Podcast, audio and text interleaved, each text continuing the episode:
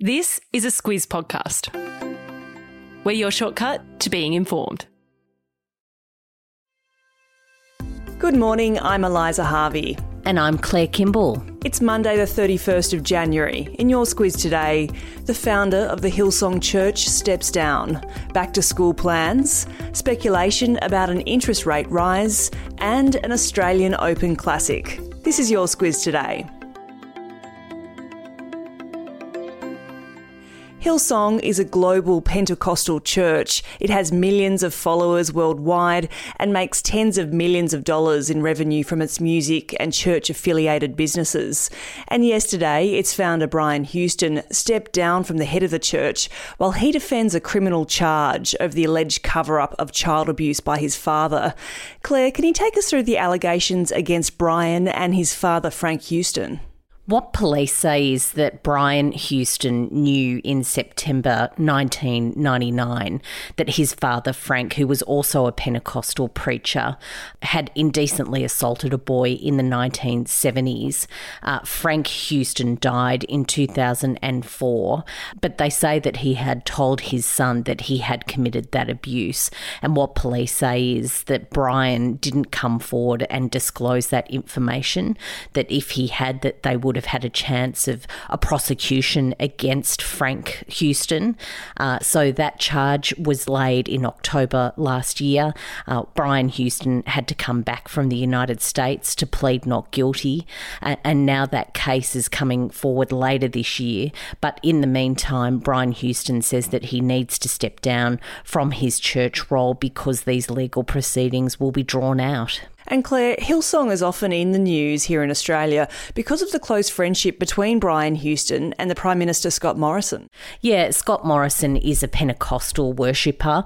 He is someone who says that he is a friend of Brian Houston. Of course, you might remember this was in the news a couple of years ago.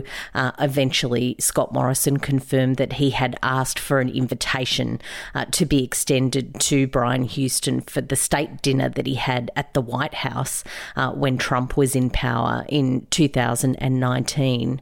And it's highly likely that we might hear a whole lot more about this. It's an election year, of course, and our leaders are under scrutiny. And Brian Houston said he'd step down to prepare for legal proceedings that are likely to take the best part of the year, with the trial set down for October. The public school term begins today, Claire, across most states and territories, and with Omicron still doing the rounds, it's not as straightforward as it's been in the past. Yeah, getting kids out the door for day one of term one is always an interesting exercise, whether it's just even finding your school shoes for all the kids. and but, clean socks. Yeah, exactly. but Omicron, of course, is making that all the more difficult. Uh, different jurisdictions, of course, are doing different things. You'd be disappointed if they weren't because this is COVID and this is our federation. Uh, but what is the same across the country is that many parents are very concerned uh, about keeping their children safe safe. And what the experts say is that's very understandable because, of course, we're in a new phase of the virus where we're trying to live with things and getting used to the fact that there's community transmission. But a good roundup of advice is that the kids are likely to be fine, uh, that it's going to be okay in terms of vaccinations rolling out. And of course, there's testing that's happening as well. That's right. So for states like New South Wales and Victoria, which are still reporting more than 10,000 new COVID cases every day, day, schools will be relying on rat tests to keep the COVID infections under control. Claire, we've been talking a lot this year about supply chain problems in our supermarkets, and heavy rain in the centre of the country has just made that all a bit more tricky been talking a lot about floods as well already for 2022. Uh, and when you look at some of the pictures coming from the centre of the country, it's quite unbelievable the amount of water uh, that is going through some of those communities and into the outback areas. Uh, what the officials say is that there was a lot of rain, particularly around Coober Pedy uh, last week, but there is going to be more in the coming days. The rain that has already fallen has seen Coober Pedy cut off off, and the Defence Force is set to drop about 20 tonnes of food and supplies to those communities uh, today. Uh, there's also extensive damage to highways and to rail links that link Adelaide and the eastern states to the Northern Territory and Western Australia. Uh, that's going to take a couple of weeks at least to repair. So, uh, what they're saying is that if you live west or live north, uh, you're going to be settling in for some shortages in the supermarket in the coming days. Yes, so those shelves are going to be looking pretty lean for the foreseeable future. Claire, because we're Australians, we love talking about real estate. it's a national obsession, a national sport.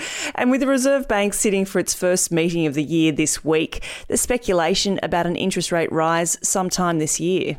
Yeah, we had um, reports from the Bureau of Stats last week that inflation is on the way up. That, of course, is one of those measures of the health of the economy that the Reserve Bank and others look very closely at. Uh, it's also one of those things that's tightly linked to interest rates. So, uh, with economists having a look at all of that data, they say that the Reserve Bank's outlook that we wouldn't see an interest rate hike until 2024 could actually be ditched and we could see interest rate rises this year. Uh, some homeowners have already caught that vibe. Uh, we are seeing at the moment a really huge spike in the number of properties that are being offered. That more than doubled this week compared to last week. That's right. Melbourne hosted the most auctions, but the smaller capitals like Brisbane and Adelaide had the best clearance rates. And the Reserve Bank board will sit for that first meeting of the year tomorrow. It's been a huge 72 hours of tennis, Claire, capped off by an absolutely epic Australian Open men's final last night, with Spanish legend Rafa Nadal edging out Russia's Daniil Medvedev. Liza, I don't know what you and I were thinking. We're early morning podcasters, and we were both up until well after 1 a.m. Uh, having a look at that tussle. It was quite, it's just an incredible match, wasn't it? Wasn't it? I mean, yeah. I just like every game felt like it oh, went man. on for the for a normal, I don't know, three games in one. It was just an incredible game of tennis. I loved it, but I did not love the hour that it finished. I have to admit. I love someone tweeting, "Can we go to Bedvedev?" Uh, it was lots oh, of no. humour on the social media last night, but yeah, it did feel like every game went to juice, um, and every rally seemed to go 10, 15, 20 shots. It was mm, just sometimes a, 40, right? Yeah, it was, it was incredible. Absolutely amazing game. But in the end, Rafael Nadal beat Daniil Medvedev. Uh, it was an incredible effort by both players. Uh, Nadal becomes the first male player to win 21 Grand Slam singles titles, and that's the reason I stayed up was to see if he could do that. Um, that has seen him move past champions Roger Federer and also Novak Djokovic. Uh, he goes down in the history books as the winningest uh, male player in history. And look, we're talking about last night, but we can't not talk about Saturday night. We're still basking in the Ash Barty glow. She's an exceptional athlete with those razor sharp hand eye coordination skills. But of course, she's also got a mindset coach, a man named Ben Crowe. He was in the crowd on Saturday night, and he's been an important part of her success. Yeah, and Dylan Alcott's as well. And it's all about positivity. Uh, it's all about looking at the things that you can control uh, and letting go of the things that you can't. And you'll hear Ash Barty talk a lot about making good memories, about it being something of joy and something uh, that's a happy thing to do. And that really seems to come through. And it looks like uh, this mindset coach has really been an important part of not just Ash Barty's journey, but Dylan Alcott's as well. So there's something in it, that's for sure. So Ben Crowe used to be a marketing executive at Nike in the 90s and he worked closely with players like, you know, Andre Agassi and Pete Sampras. And he gets his athletes to answer two questions. Who am I fundamentally and what do I want from this crazy thing called life? Which are two big questions for all of us, Claire. Just a small couple Monday of things. Morning. Yeah. yeah, go away and look deal with that. and before we go this morning, if you enjoy what we do and have thought, gee, I wish the Squiz had a weekday news podcast for my 8 to 12 year old, well, you're in luck. Squiz Kids is back today for 2022. Bryce Corbett and the team are raring to go. In short, it's all about helping you help your kids become discerning consumers of news and information. It's news without the nasties because it's a kid's world too, and you can find it in your podcasting app or at squizkids.com.au. That's all for today. We'll be back tomorrow.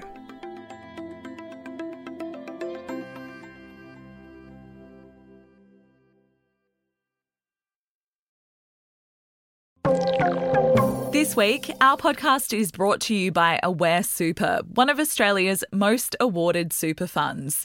It can be hard to know where the best place to grow your super is, but with awards like CanStar's Outstanding Value three years in a row and Money Magazine's 2024 Ultra Long Term Performance, Aware Super's 1.1 million members can be confident their super is in good hands.